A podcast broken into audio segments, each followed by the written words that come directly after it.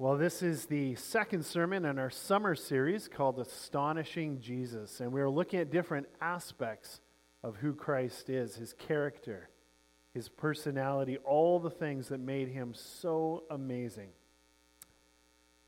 And last week we explored the compassion of Jesus. This week we are going to explore the toughness of Jesus. And that may strike you as odd a little bit. You may think, Darren, I, I haven't maybe thought of Jesus in that way as, as being tough. Are you saying Jesus was like a mixed martial arts fighter or a bruising NHL defenseman? No, I'm not saying that so much as the toughness of his character, the toughness of his sincerity and his commitment. But first, I want to tell you about a guy named Dr. Clarence Bass. He had a long, distinguished career at uh, Bethel Theological Seminary in the United States. 33 years he was a full professor and uh, 98 years old. He just passed away this past year, an amazing, uh, incredible guy who left a long legacy. But he has a great story of when he very first started out. He had just completed his education, and there was a church in Los Angeles that invited him to come and speak. And so he came and preached that morning, and he, he preached as best as he knew how. He really gave it his all. And at the end, uh, people were in the auditorium, they were walking out, and he was standing at the door and shaking people's hands and lots of positive comments. Good job there, Mr. Bass. Thank you, Dr. Bass. You did a great job today. I really enjoyed the sermon. All these positive comments until this one little old man comes up and says, uh, You preach too long he was a little bit taken aback, but he's like, oh, well, thank you for the feedback. And uh, he thought, you know what, everyone else seems to have liked it. Lots of positive comments, so no problem. And people kept coming through the line, and he's ch- chatting, shaking people's hands, lots of good comments.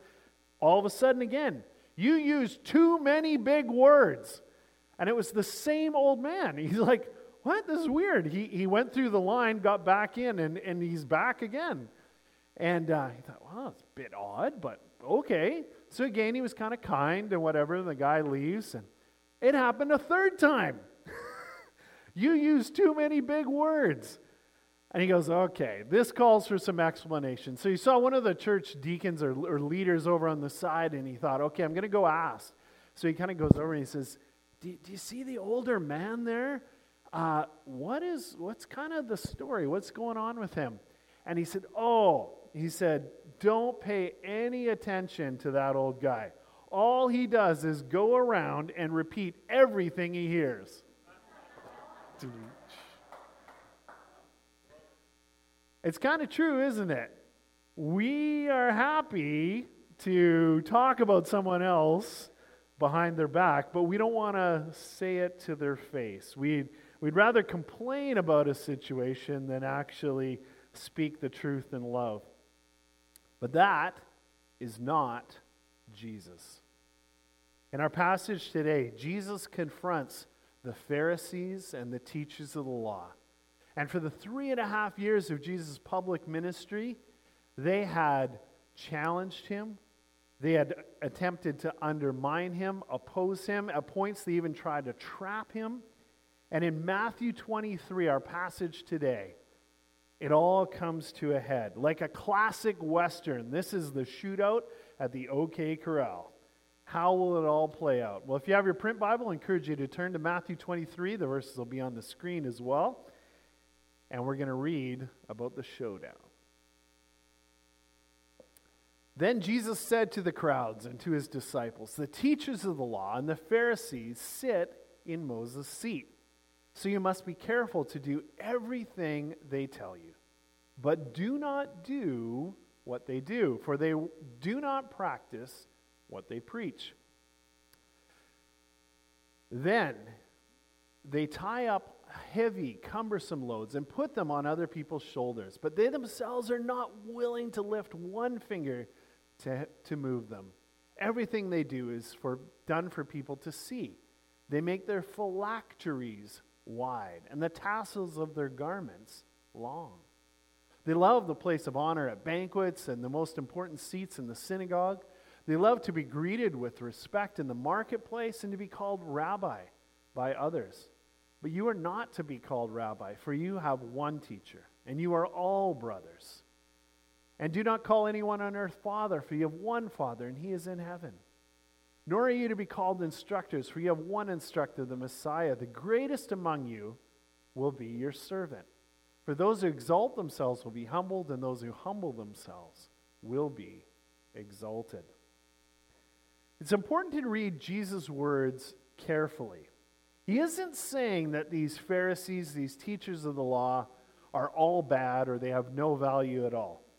In fact, he says they're the interpreters of God's law, the first five books of the Bible. They have a role. And as long as they stick to that, people should be listening to them and absorbing what they say. But the problem arises in what they had come to do. They were insisting that all Jews, and especially even people who had come from other places and converted to the Jewish faith, must totally observe the smallest, tiny details of the law.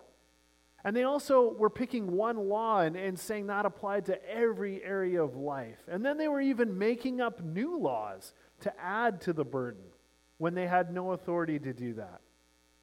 Jesus says ultimately these guys have, no, have become not the guides, but the oppressors of the people. Jesus can't stand to see people in bondage. Over and over and over, whether it's someone who is an actual slave, a slave to an addiction, in bondage to evil spirits, or simply slaves to sin, Jesus can't stand it. And his entire ministry is about bringing freedom and release. In fact, at the very beginning of Jesus' ministry, he's invited into the synagogue and he's asked to read. And he picks up the scroll of Isaiah and he quotes this amazing prophecy. He reads it out. It's captured in Luke 4. The Spirit of the Lord is on me because he has anointed me to proclaim good news to the poor. He has sent me to proclaim freedom for the prisoners, recovery of sight for the blind, to set the oppressed free, to proclaim the year of the Lord's favor. Then he rolled up the scroll, gave it back to the attendant, and sat down. The eyes of everyone in the synagogue were fastened on him. He began by saying to them, Today, this scripture is fulfilled in your hearing. Jesus was all about being, bringing freedom and release.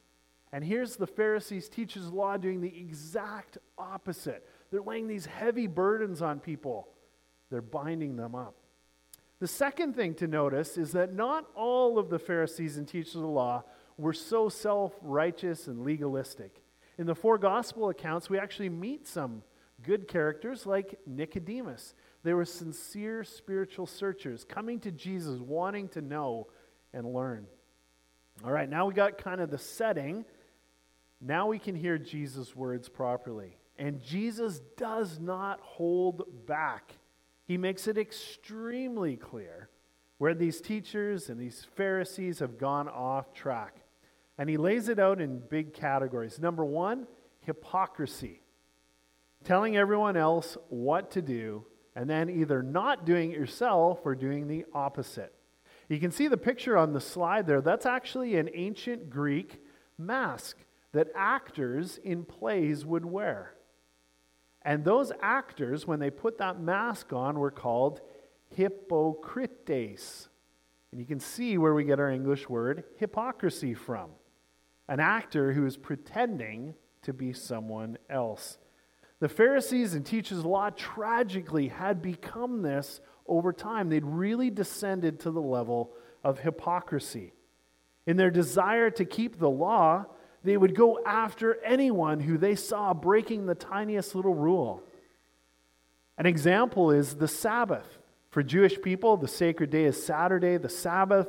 And they, the idea was not to do work, but to worship and to rest. But they had turned it into this legalistic policing checklist. They, if someone was walking through the yard and a shovel was lying on the path and they just picked it up to move it out of the way, they would say, See, you're working, you're working.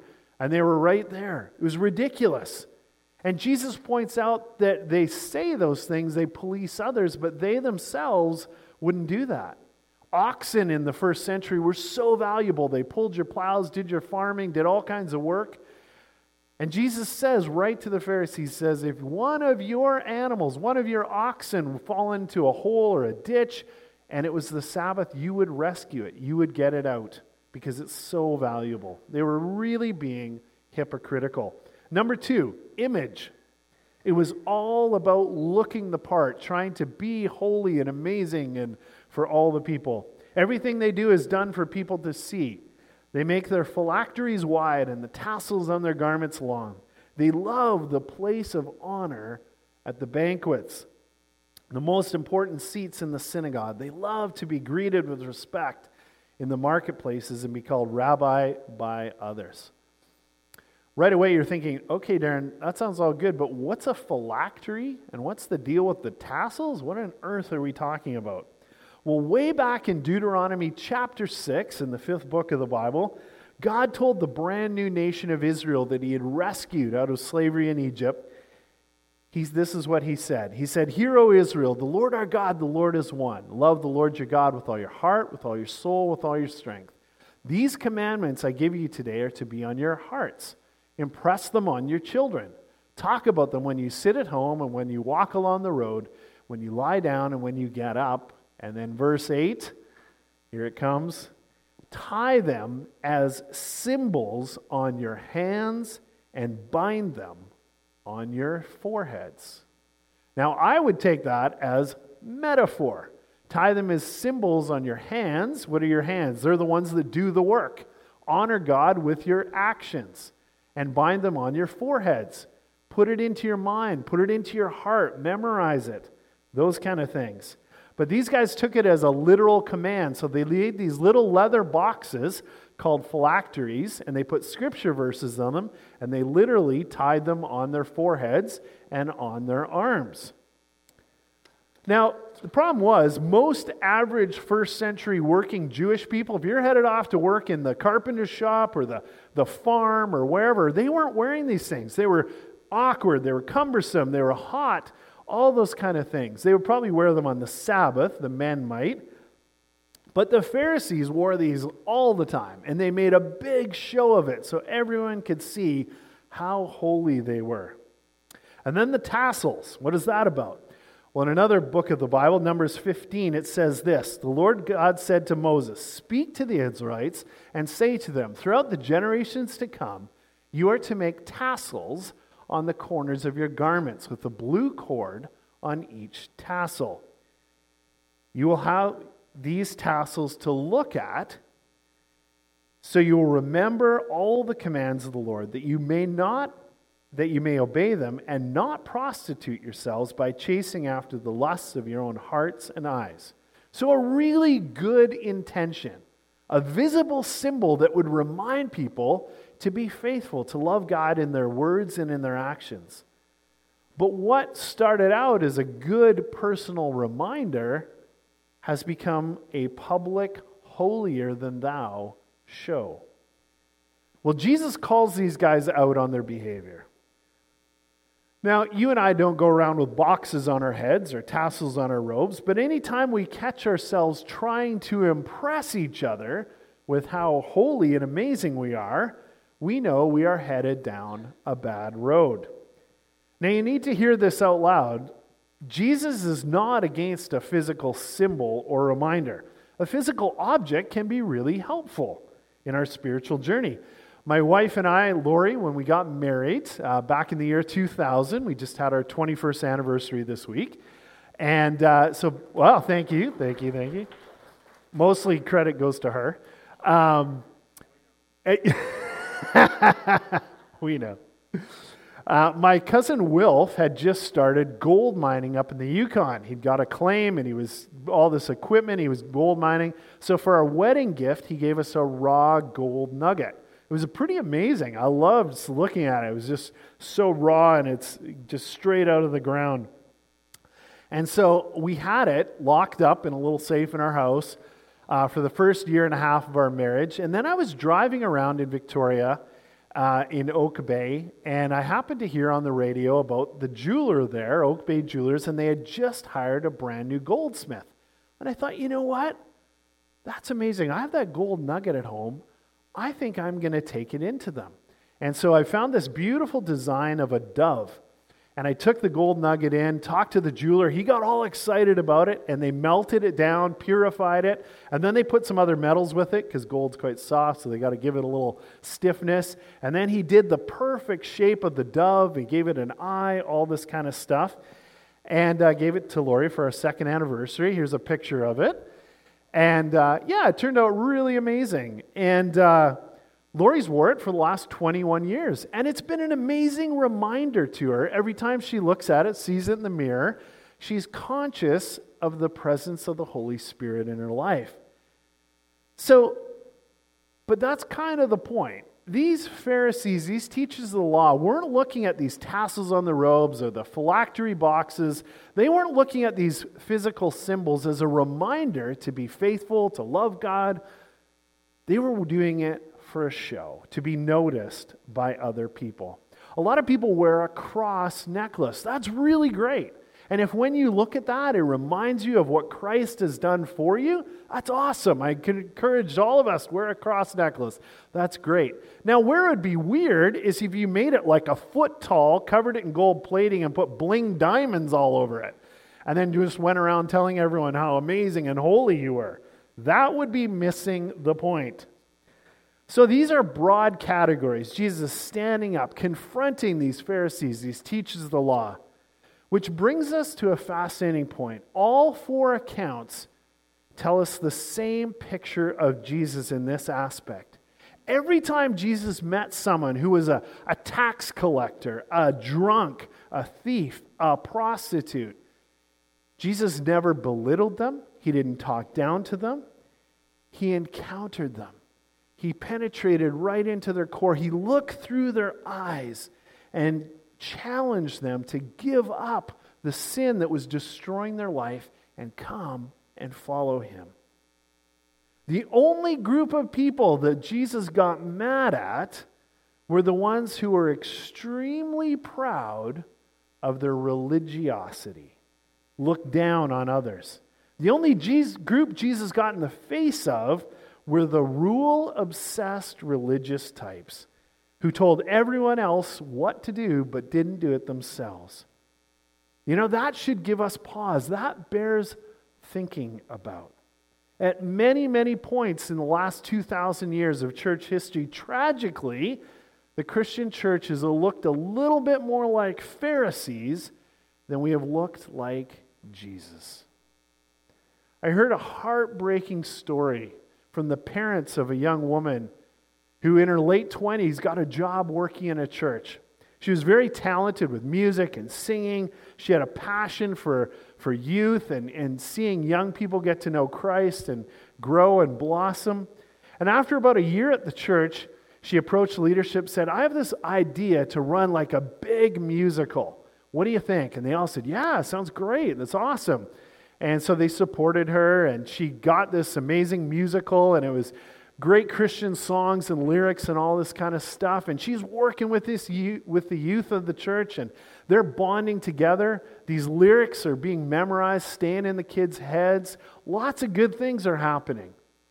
And then finally, it got closer and closer to the time when it's going to be the big debut and the performances. And they sat down and said, We need to talk about costumes. This whole thing has a Wild West theme. So clearly, the people that kind of have an acting or speaking role can be in Wild West costumes. So, what, what about our big choir? What should we get them to do? And they finally decided, well, we're going to kind of go Western. We'll go cowboy boots and jeans and maybe hats. And uh, so everyone seemed to think it was great. It was all good.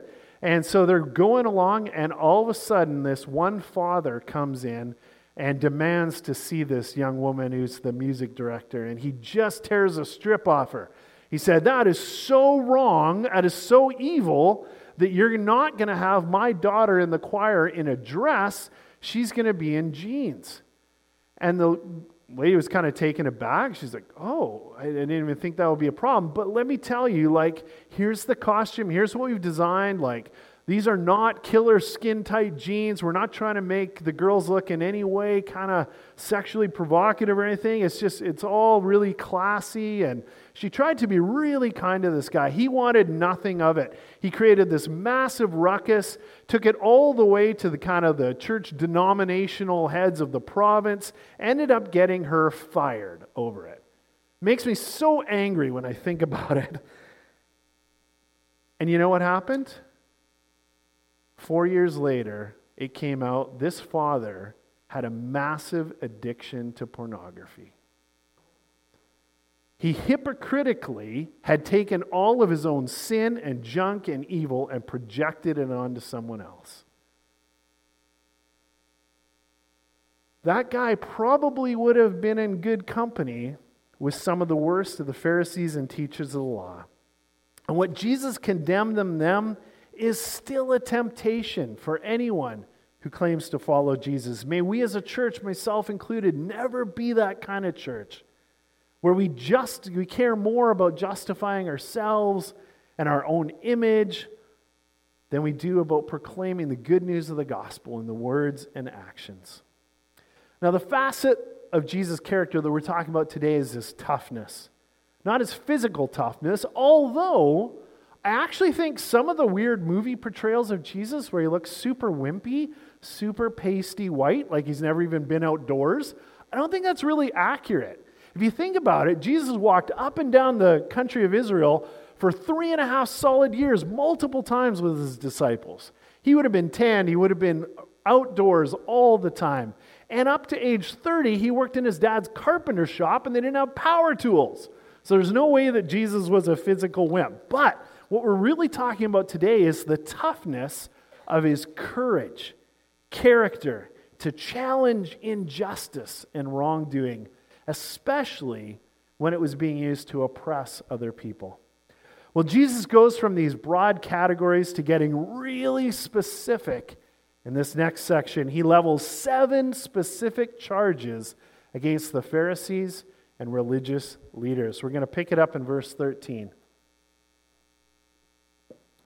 He says, Woe to you, teachers of the law and Pharisees, you hypocrites! You shut the door of the kingdom of heaven in people's faces. You yourselves do not enter, nor will you let those enter who are trying to. Woe to you, teachers of the law and Pharisees, you hypocrites! You travel over land and sea to win a single convert. And when you have succeeded, you make them twice as much a child of hell as you are. Woe to you, blind guides! You say, if anyone swears by the temple, it means nothing. But anyone who swears by the gold of the temple is bound by that oath. You blind fools! Which is greater, the gold of the temple or the temple that makes the gold sacred? You also say, if anyone swears by the altar, it means nothing. But anyone who swears by the gift in the altar is bound by that oath. You blind men! Which is greater, the gift or the altar that makes the gift sacred? Therefore, anyone who swears by the altar swears by it and everything on it. Anyone who swears by the temple swears by it and by the one who dwells in it. And anyone who swears by heaven swears by God's throne and by the one who sits on it. Woe to you, teachers of the law and Pharisees, you hypocrites! You give a tenth of your spices, mint, dill, and cumin, but you have neglected the more important matters of the law justice, mercy, faithfulness. You should have practiced the latter without neglecting the former. You blind guides. You strain out a gnat, but you swallow a camel. Woe to you, teachers of the law and Pharisees, you hypocrites! You clean the outside of the cup and dish, but inside you're full of greed and self indulgence. Blind Pharisees. First clear the inside of the cup and dish, and then the outside will be clean also. Woe to you, teachers of the law and Pharisees, you hypocrites, you are like whitewashed tombs, which look beautiful on the outside, but on the inside are full of the bones of the dead and everything unclean. In the same way, on the outside you appear to people as righteous, but on the inside you are full of hypocrisy and wickedness. Woe to you, teachers of the law and Pharisees, you hypocrites! You build tombs for the prophets and decorate the graves of the righteous. You say, if we had lived in the days of our ancestors, we would not have taken part with them in the shedding of the blood of the prophets. So you testify against yourselves that you are the descendants of those who murdered the prophets. Go ahead then and complete what your ancestors started. It's quite a passage. And people have been just blindsided by it and thought, how in the world can I reconcile Jesus saying these incredibly offensive, harsh things to this, these group of, of teachers and Pharisees? How do we balance that out? Because everything we know about Jesus, he's compassionate, he's loving, he's kind, he's amazing, he's forgiving. How at the same time can Jesus be so confrontational? And honestly, I puzzled over that. For a long time, I've read that passage over and over. How can you bring those two together? And then I came across a book. It's called In the Footsteps of Jesus, written by this guy, Bruce Marchiano. And Bruce got to play the part of Jesus in the movie adaptation called the Matthew series. And they took the book of Matthew and filmed it. It's an amazing series. Up until the latest one, The Chosen, that everyone's watching is amazing. I think up until now, he was my favorite portrayal of Jesus. And as I read this book, it's an amazing account. The way they filmed it, all the things that happened, just miracle after miracle. Finally, it came to the point where they are filming this scene in Matthew 23. And Bruce himself was really struggling with how can I bring this together? How can I portray Jesus who, who has so much joy, so much life, so much compassion, so much forgiveness, and be at the same time so tough, so confrontational, so seemingly harsh in this chapter? And he talks about the day that they were set to film it. And he had worked so hard, he had memorized all of the lines. And then the cameras get rolling, and he gets up there to perform it, and he goes, Is like my mind just went completely blank. He goes, It was so embarrassing. All the film crew, the actors, everyone's there, and I can't remember a single thing. And so the director calls cut, and he says, Okay, everyone, like, we're going to take a two hour break go have some food, rest. You know, Bruce, go recoup, go over your lines. We'll, we'll try again in two hours. And so Bruce did what he was told. He's eating, he's, he's relaxing, but he is praying like a wild man. He's like, Lord, I, I don't know what is wrong with me. How come I can't do this? And he's like, Lord, you are going to have to show me how to portray you accurately because I don't want to mess this up. And after a couple hours of praying and everything, the, the assistants came and got him and said, Bruce, it's time for the scene. And he gets up there. And he said it was the most amazing miracle of his life. Said he stood on stage and he uttered those first words Woe to you, teachers of the law and Pharisees, you hypocrites. And he says that moment, the Holy Spirit of God just took over in his life. He said the only thing he could kind of explain it was to think of when you go to the ocean and you're down in the waves and a huge one picks you up, tumbles you over, and throws you onto the beach. He goes, That's what it was like for that entire scene. The Holy Spirit just took over and was in complete control. He, he later wrote, he got to view it with the director in the editing room. He said he couldn't believe his eyes. He was just so broken in the deepest possible place of his spirit and soul at the love of Christ. And this is the quote this changed my whole understanding of Matthew 23. He said, The Lord wasn't spitting fire at these guys, He was loving them. His rage was not a self righteous, now you've had it. It was the rage one experiences watching someone you love walk out the door. It was a rage born of a broken heart. It was Jesus' last ditch effort to gain them, desperately holding a mirror to their faces, passionate heart crying for them, having done everything he could to make them see and understand I am he and I love you. Don't do what you're doing. Come to me. How Jesus treasured him, treasured them. How he wept over their self destruction, the broken heart of Jesus, so much deeper than any of us can imagine. Now we get it. That is why Jesus was so confrontational, so tough with these guys. And why that's why this aspect of Jesus' character is so important. Think about it. What kind of Savior do you want when you are up against it in life? When all the forces of sin and evil and death are coming down on you, do you want a wimpy putz of a Savior that runs away at the first time of trouble? No. You want a Savior of such toughness of character, such toughness of will that He will stop at nothing to try and save us. Whether we're lost in sin and self destructive behavior or lost in our religiosity and our holier than thou attitudes. And the actual chapter ends like this, showing us the heart of Jesus. Verse 37 to 39. Jesus stands up, he looks over, and he says, Jerusalem, Jerusalem, you who kill the prophets and stone those sent to you. How often I have longed to gather your children together, as a hen gathers her chicks under her wings, and you were not willing.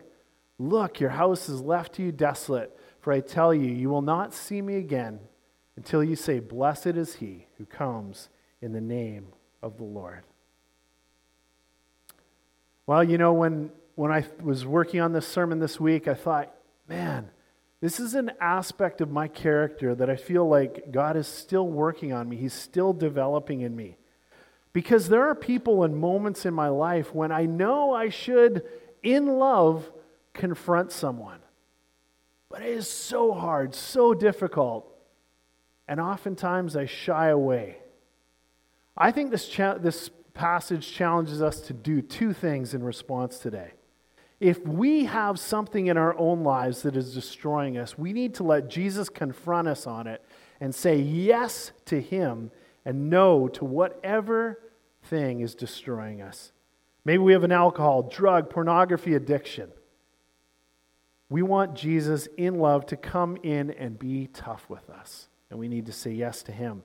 Number two, maybe if you have friends, families, neighbors, coworkers that don't have a clear picture of who Jesus really is, I want us to explain it to them. Show them the full character of Jesus.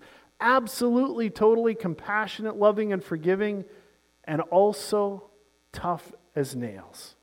His heart breaks for this lost and broken and messed up world. And all he asks is that we understand his heart and display it to those around of us. Amen.